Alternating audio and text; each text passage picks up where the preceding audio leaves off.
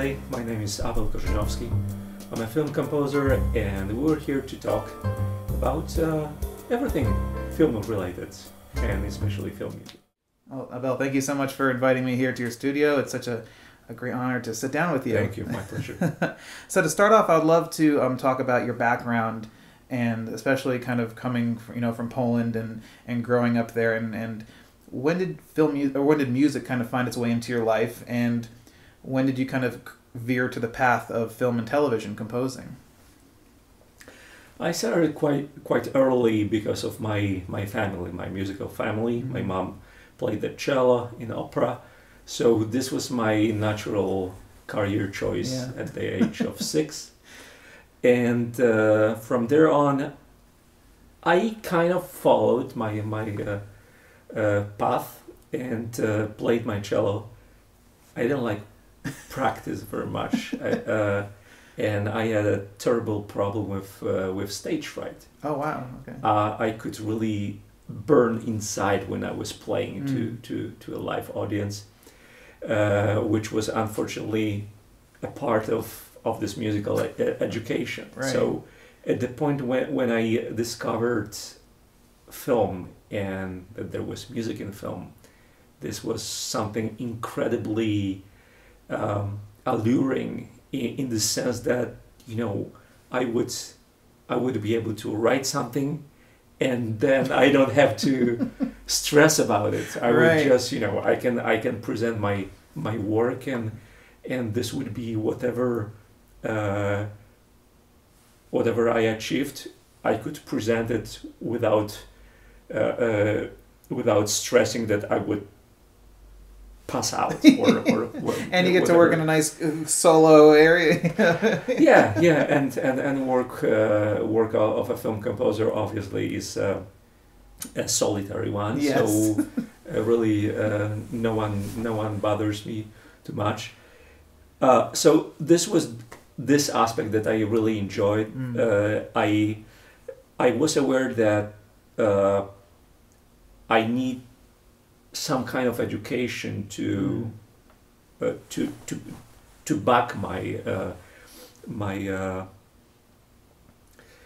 to to to support my my passion. right. So uh, uh, at the time, I, I thought that classical composition would be a natural choice. At Mm. least this is you know I grew up in in classical music, so I thought that if I could learn what a classical composer does, this would certainly help uh, in in uh, in film music.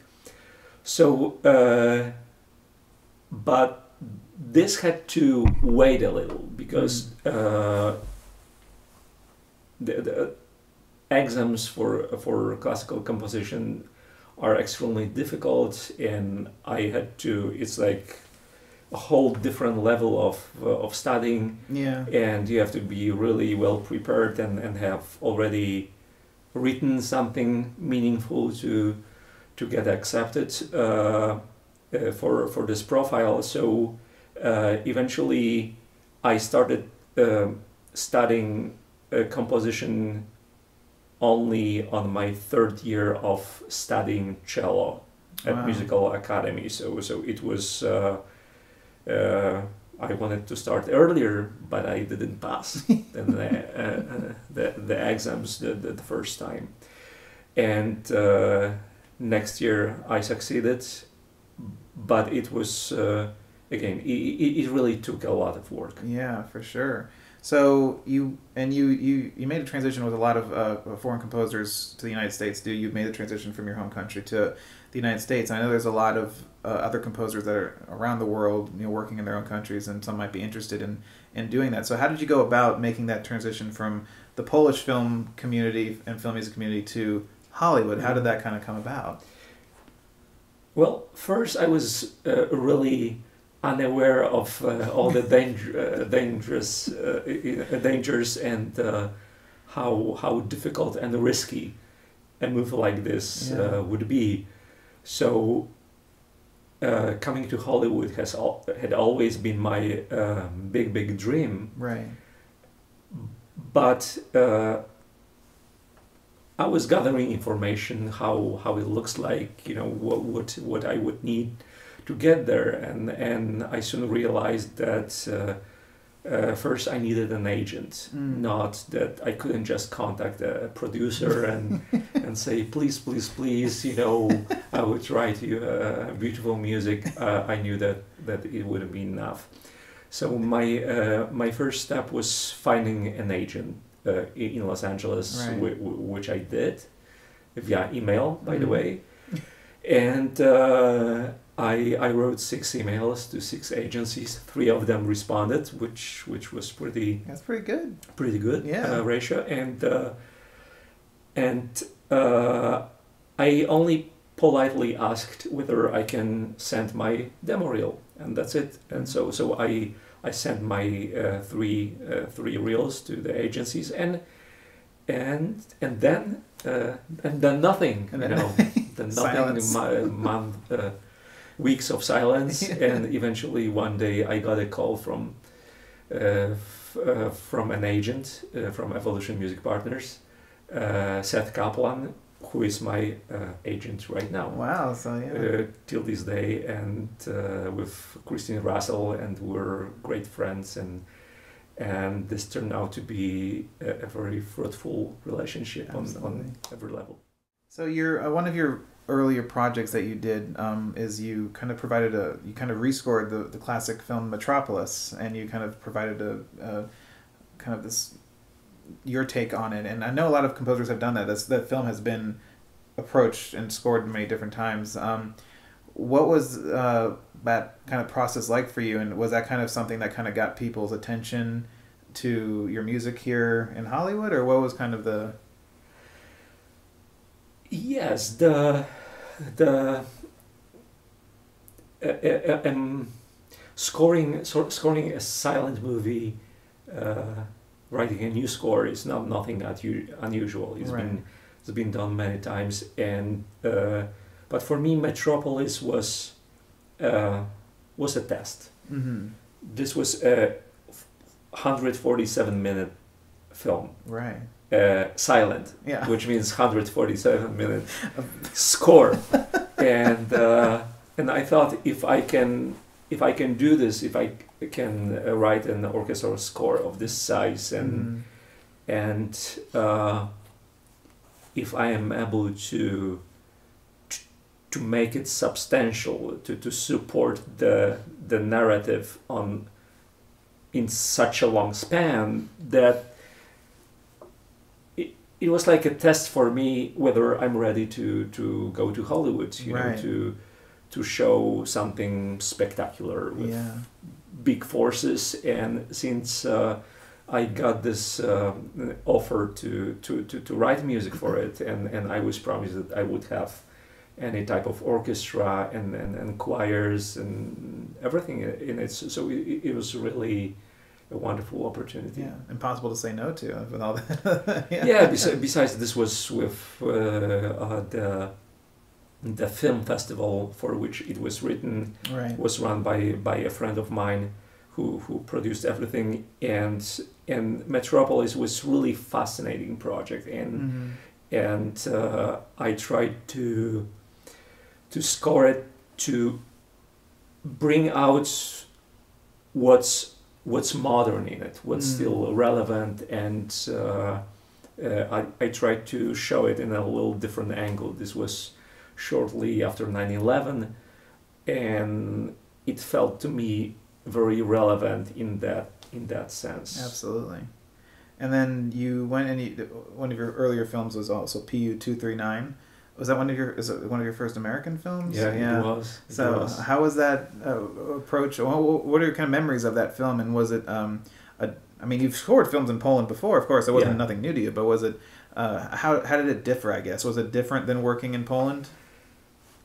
Uh, Polish Polish cinema versus absolutely. American well the, cinema. the, the main difference was that if i if i failed here on my first project i could just go back you know and uh, that's that's really the, the, the main difference the, the Mhm. amount of stress and uh, plus uh, that the film was uh, produced by hbo which Right. had an uh, extremely stringent system of uh, of approval. Uh, it, it, it was re- really multi-level. That first, obviously, my director had to be happy, and the first level of producers. Then there was another level of producers, and all this was extremely uh, difficult to navigate and to please everybody and, and different notes and someone wanted the film to go this way uh, someone else wanted it to go the other way Yeah.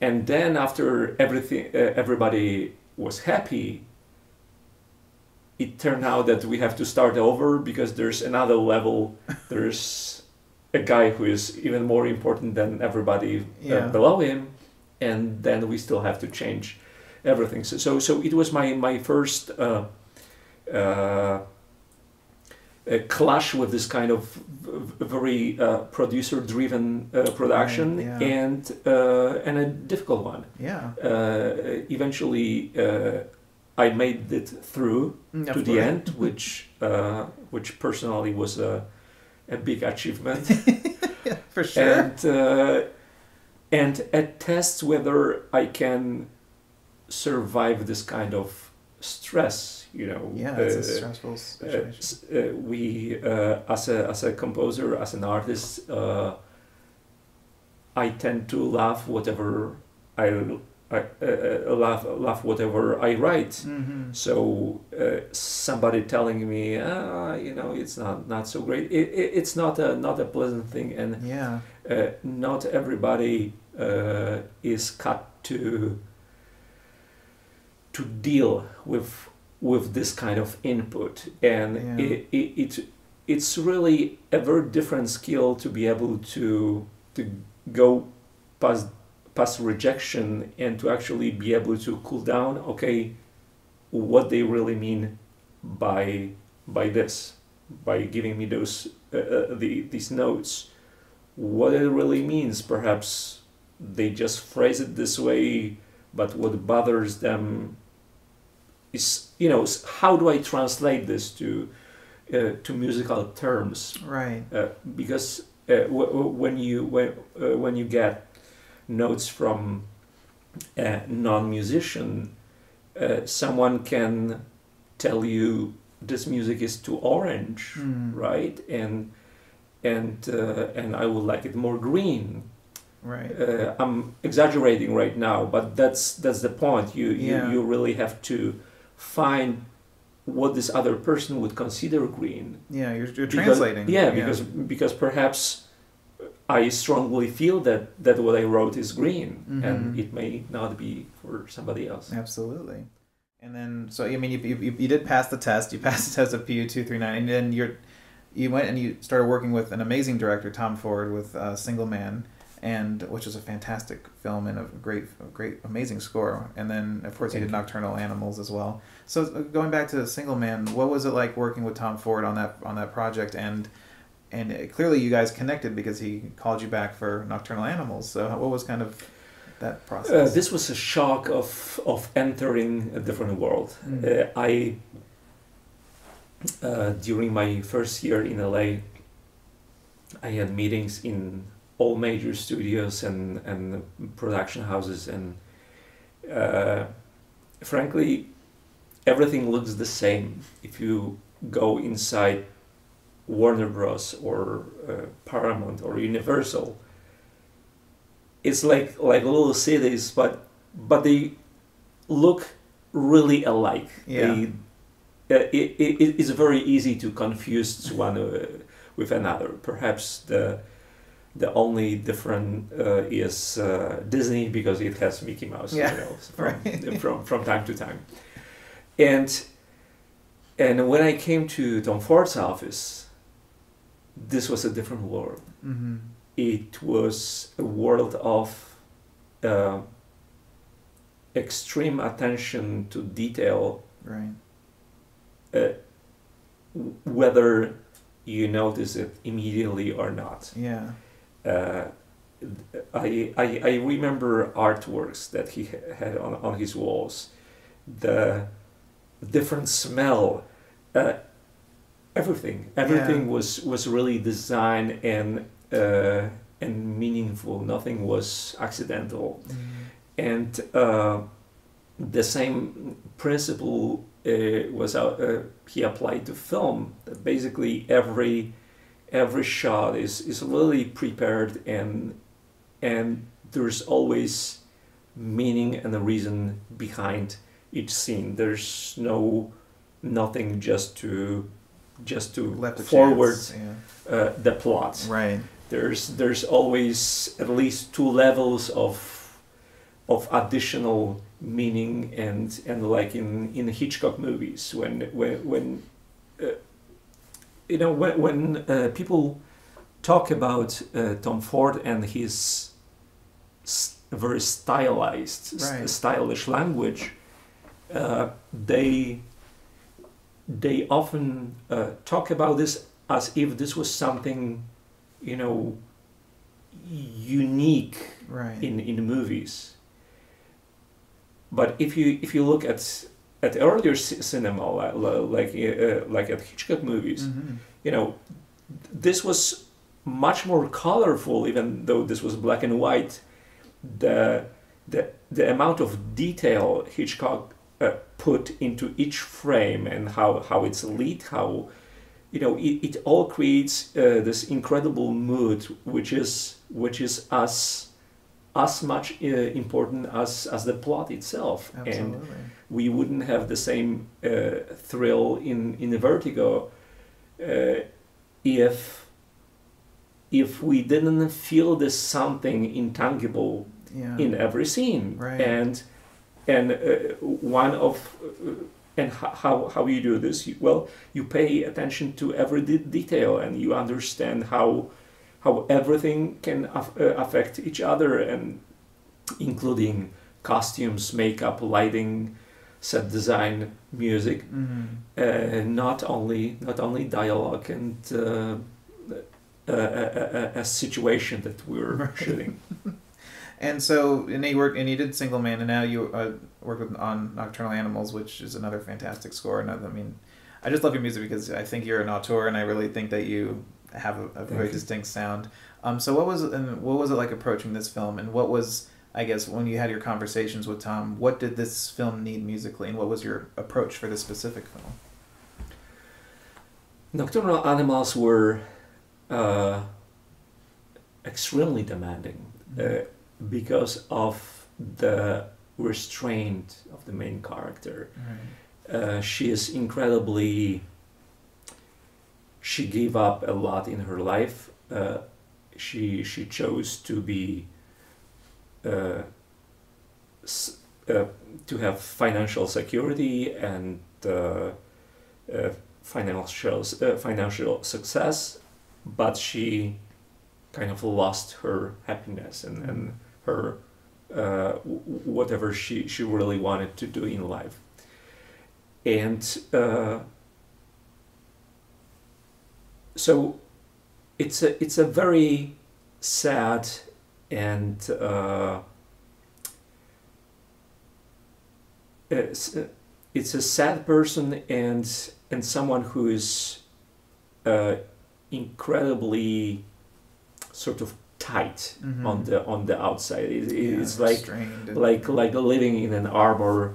Uh, she she lives in a in a beautiful, gorgeous house made of concrete. Mhm. It's it's like a a cold, modern castle in a way, and uh, and music had to reflect those uh, elements. So so uh, it was a very fine balance as to how far musically we, we could go in terms of drafting emotions and, and how much pushing would be too much. So Mhm. it's uh, it's it, it's really hard to hard to describe. Yeah, it's it's a it's an experience for sure, and, and it's something that I mean, it, the, the way your music works with images and everything is just it's beautiful. So it's a real accomplishment for sure. So I, I, we're jumping around the timeline a little bit, but I did want to talk about WE, which is one of the first scores that I heard of yours and how I fell in love with your music. And uh, so Madonna directed the film. What was it like working with her? uh, and creating that. I mean, it's such a beautiful world. Uh, the music that you created there, kind of building that sonic world. And what was she like working? What was like working with her as a director? Uh, being uh, collaborating with someone who she's a musician as well. Yes, who has such a vast and different experience Mhm. is uh, always an incredible, uh, incredibly fulfilling artistically, uh, because her uh, her understanding of, of music was was naturally very different than mine. Right. Uh, mine was classical, hers was uh, pop music Mm-hmm. and I didn't ne- necessarily. Uh, obviously, I, I, I loved pop songs as a uh, Yeah. uh, as a kid, but but you know, it's not my it's not my world. It's not something that I, I grew up doing.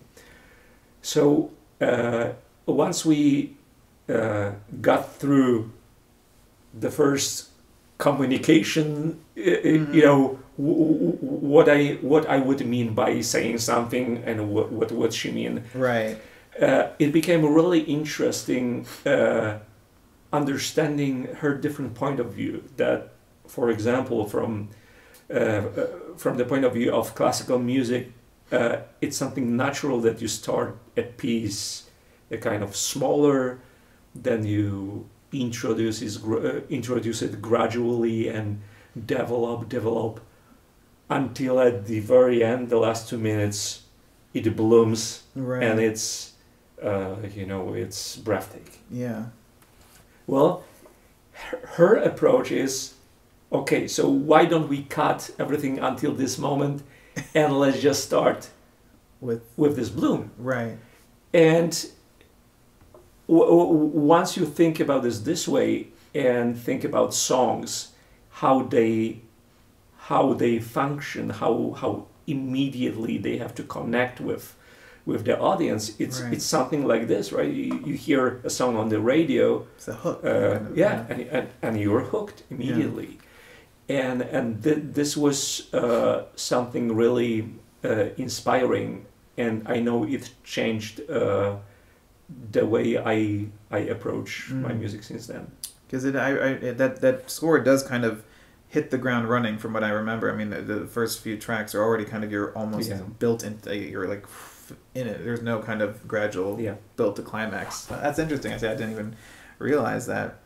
Um, and then of course another score of yours uh, that you worked on was um, Escape from Tomorrow, which was made headlines because of the way it was shot. Was it was it ever for you any was there any resistance or hesitation to taking on that project knowing that it was secretly filmed at Disneyland un, unauthorized no, never. Th- th- this was uh, directed by a friend of mine, Randy Moore. hmm uh, and th- th- this was uh, totally such a unique project uh, yes uh, uh, irresponsible and, and you know and um, uh, he, he had to do a lot of things most of the post production in Korea so that it wouldn't be stopped by this Disney here. So Wow. it wouldn't be uh, stopped before it's out. Yeah. And they they they sh- they sh- uh, shot it in uh, with with little cameras, you Yeah, know, like looking like like a regular uh, Torres uh, camera, yeah, uh, GoPro. still camera, and not not a video camera, and uh, and they had scripts on their phones. they never uh, they were never standing together in in one group, so the the, the whole crew was scattered Yes, they would draw across attention the yeah across the park, and they were just communicating uh, over uh, over the phone. And uh, so uh, this was uh, a definition of a guerrilla yeah film filmmaking. for sure Uh, in contrast, what what we did with score was a a textbook studio production. yeah Uh, we we recorded with a large orchestra in the Warner Bros. Studios. That's amazing. Uh, uh, but because it's expensive, right. uh, I, I, uh, we just recorded a, a very short score. So Yeah. so not uh, you know we, we, we couldn't uh, obviously afford to to have 40 50 minutes of music. So so yeah, yeah. so uh, but but we decided that it's better to to give it a, a beautiful live sound hmm so that you have uh, an impression of watching something real. You know, Right. when you when you have a low, uh, low budget movie and it has its deficiencies, uh, we had great set design Yeah. because it was shot in Disney Yeah. parks. Disney did perfect So- set so- design. Yeah, so it was a pretty good set design, but uh, other than that, you know, it, it was extremely low budget. So yeah. if if you added uh, a synth score uh, trying to to mimic uh, an orchestra, Right. it would only exaggerate the low budget factor. So Absolutely, on, on the other hand, when we added real live orchestra, the, the best players in LA, and uh, you know, it felt so so naturally. It felt that that it's just stylized this way right. but you know it, it, it it's in a way it shows how much how much music can can make a, a movie believable or not Yeah, and and you don't really think about that way because usually it's the opposite. Music is always the last thing with the littlest, smallest budget, and and uh, usually the cheapest indie films usually have yeah those very Yeah. small indie scores. But you did the opposite. That's fantastic. um, and then I do want to talk about Penny Dreadful for a little bit, which is Mhm. an amazing, amazing show, and you did such an amazing job with the score. Um, you know, it, it did it did come to an end just recently, uh, the series finale. And uh, what was it like creating a, a television score? I mean, over the course of was it was it three or four Three three seasons, three years, Mhm. and so many rich characters, such a rich kind of. I mean, the, the gothic world. I mean, that must have been an amazing canvas for you as a composer. Was it? What was the experience and, and appeal to you as a storyteller? uh, Pe- Penny Dreadful uh, w- wasn't a, a typical TV production in, in the sense that it was the acting talent was really A-list Yeah. actors from from theatrical movies.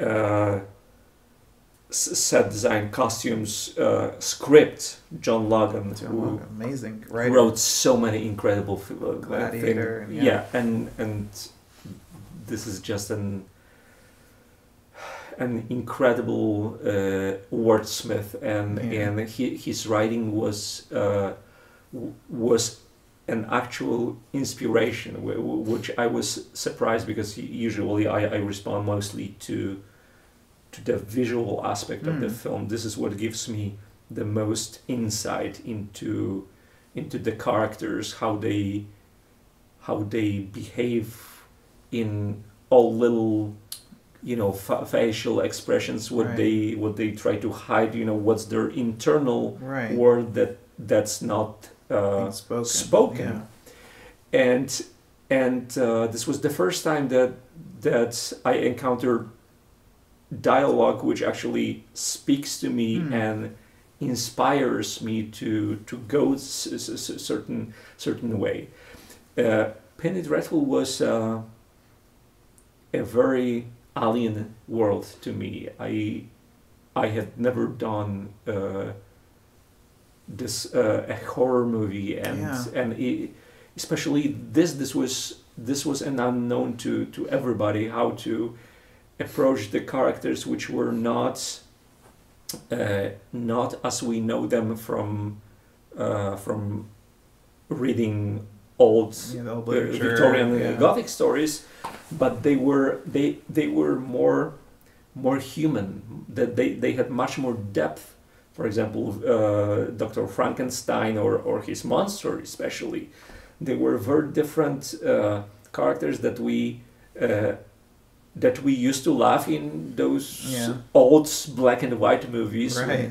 When you when you have Frankenstein's monsters with the square head Yeah. and, and you know all, all the stitches Yeah, yeah. and it's a little cartoonish, right? Right, And and there was nothing like this in in Penny Dreadful, so uh, for for everybody, it was like a process of discovery, Mm. uh, discovering every character as we kind of as we as we go.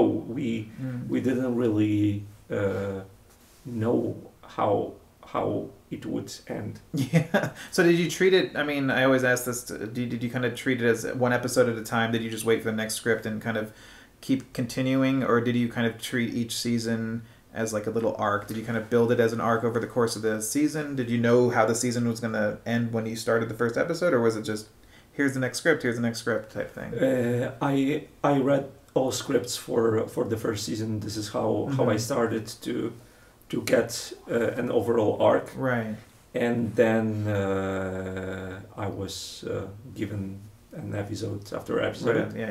Yeah. Uh, for for season for season three, it was very difficult because the Yeah. uh, uh, because of the plot happening in uh, partly in in America, which was shot in Spain, uh, partly in in London, which was shot in Ireland, uh, but because of the uh, because of the production schedule, uh, the the episodes were really not in order.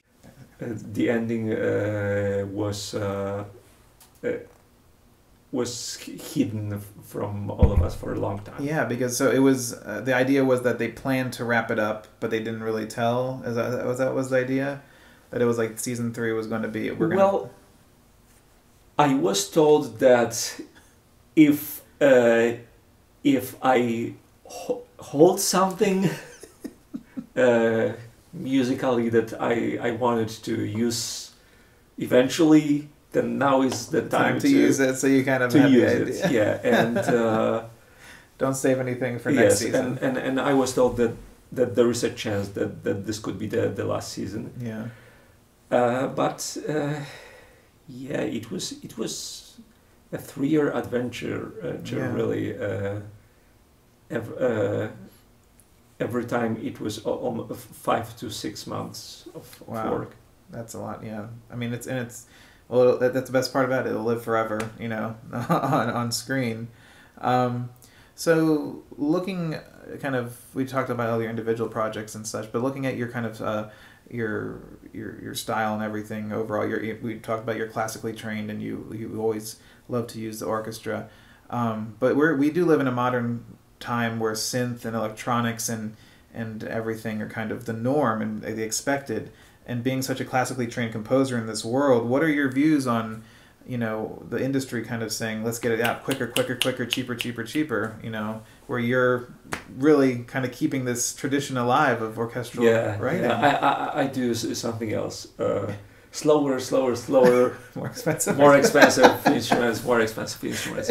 Uh, so my uh, the way I treat electronic instruments is like uh, as I would uh, an acoustic instrument, Mm. which means that uh, if you have a, a low quality violin, Mm. it has a really harsh sound. Kind of, it doesn't have the silky tone, no matter how good a player is Right. uh, it's uh, it's not as pleasing. And if you assemble an orchestra, uh, a violin section from instruments of poor quality, it is a very different sound. That's a group of beautifully crafted instruments Right. and also expensive. Yeah.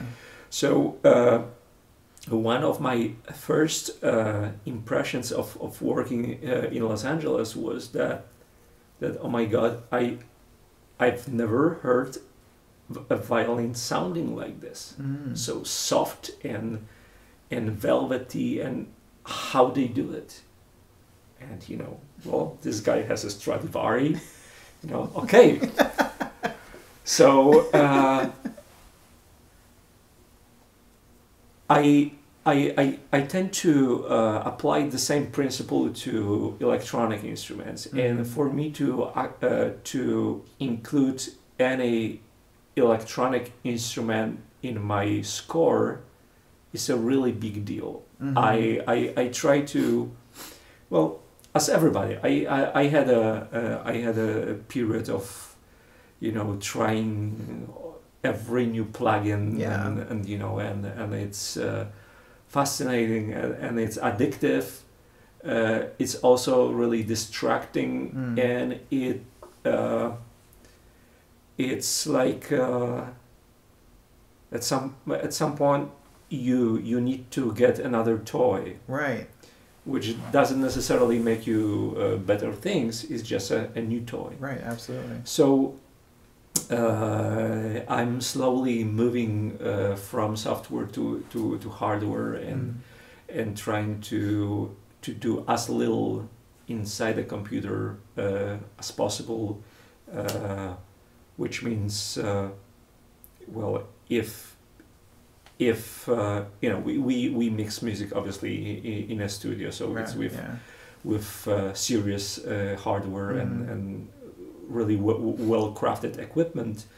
But this also applies to, to ele- electronic instruments. I, I tend to, even though I appreciate how much uh, software synthesizers uh, evolved, I, you know, I, I, I still can hear a different uh, Mhm. difference and and just li- listening to to a proper uh, ha- uh, hardware synthesizer where electricity has this uh, incre- incredible v- uh, vibrancy uh, is uh, is a little like uh, like dealing with an acoustic instrument. Yeah, but I, and I, I just love the way, uh, the way you treat music and the way you treat orchestral music. I mean, and I think it's something that you're. I love that you keep it part of your sound, your style, because I don't think you can replicate. I mean, there are some great synth scores out there, but the way you, as I said earlier, I mean, the way you can make a violin cry almost, the way you, the performance, I think the, the the human touch of that is Yeah. completely.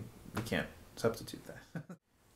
So, just kind of looking uh, overall the the entire process that you, no matter what film you approach, what is what would you say is the most difficult part of your job, if you had to pinpoint the from the process from start to finish, from starting a score to finishing a score, what was the, what would be the most difficult, or does it change every time? Is it always kind of No, it's it's always the the, the first note. First it's note. always the the the beginning. What uh, not the first note that you play. The, the first note that you decide to accept. mm-hmm.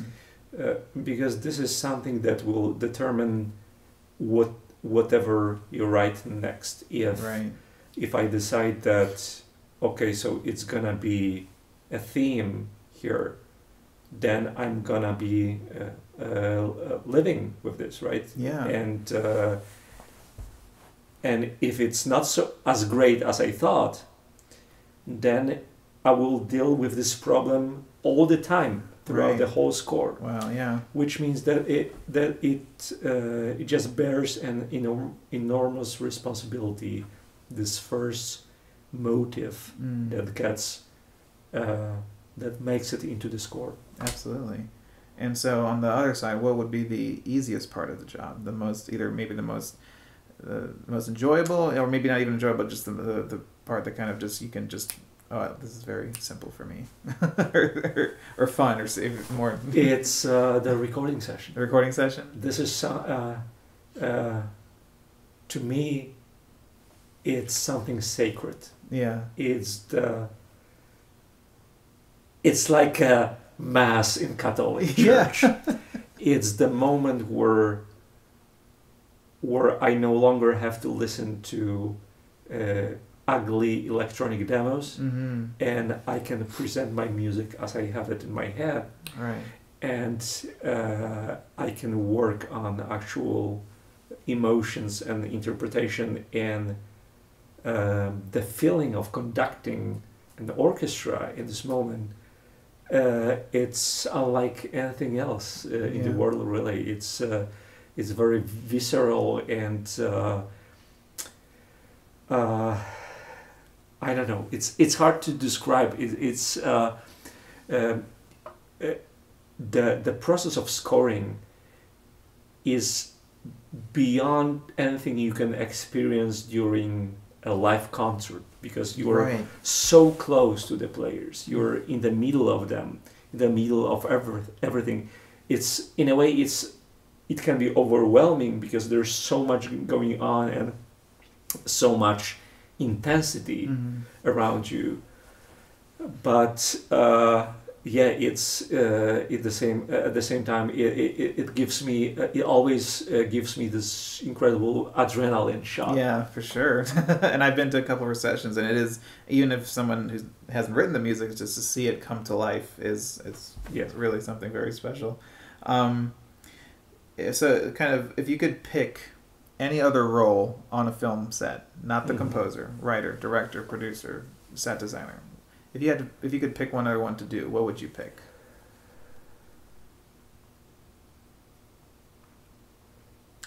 Uh, I'm I'm not sure if if on the film, uh, I, I I like designing things, and uh, I'm I'm really sensitive to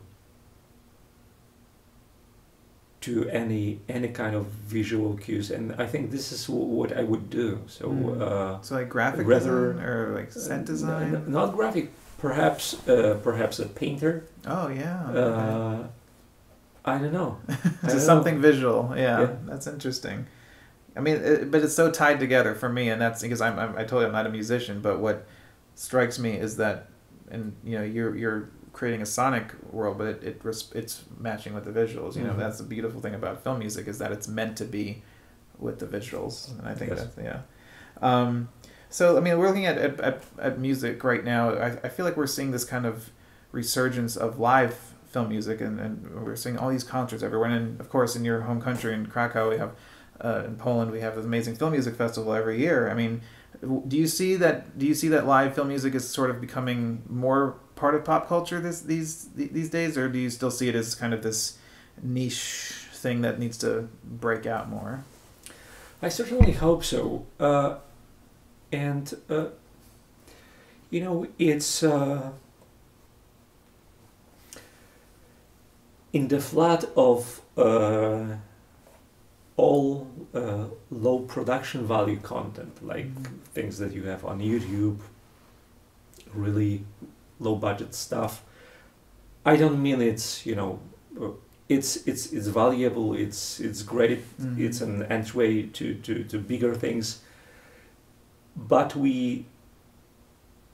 This is uh, what we get mostly, right? So this Mhm. very, uh, very cheap quality of of everything. This is in in uh, when you shop, Mm. right? When you go uh, buy food, uh, everybody tries to sell you something really cheap so that Right. you, you get it. And uh, a live concert with an orchestra is one of the few things that that can never be uh, cheap Yeah. because it takes uh, an insane amount of uh, uh, work first to get Oh, uh, for get a player uh, uh, to train a player to be able to to be a, a classical um, orchestra player. Hmm and and and then to have this concert it's uh, I think it gives us a, a, a glimpse of something really pure and and deep and and uh, emotional and uh, I think it's uh, that there's v- uh, very very few things in our life that have this kind of uh, quality. Absolutely. I mean, and yeah, it's, it's there's nothing like seeing it. I mean, in the audience and seeing it like that, and hearing it like that. Yeah, especially that that it's happening uh, live. Yeah. Uh, if you, i i it's the same with. Uh, you look at uh, Cirque du Soleil, right? Mhm, Right. Yeah. It's happening. The performance is happening as we as we see it, and you know, it cannot work for. It just this one place, hmm and uh, the cost of a production like this is insane and yet we want to pay a very expensive ticket to to watch this because this is very different uh, to to watching a movie Mhm. which which has an advantage of of you know splitting the cost Yeah. basically uh, and uh, as much as I as I love uh, you know movies which are well produced and you know polished and and uh, imaginary and uh, it's still something different the the moment when we we when we can connect to perfection Mhm. uh, just in in real life in real time For sure. Well, I, I want to thank you so much for your time oh, my tonight. pleasure And it was such an enlightening uh, chat to, to sit here and, and pick your brain for a little bit. So thank you so much. thank you very much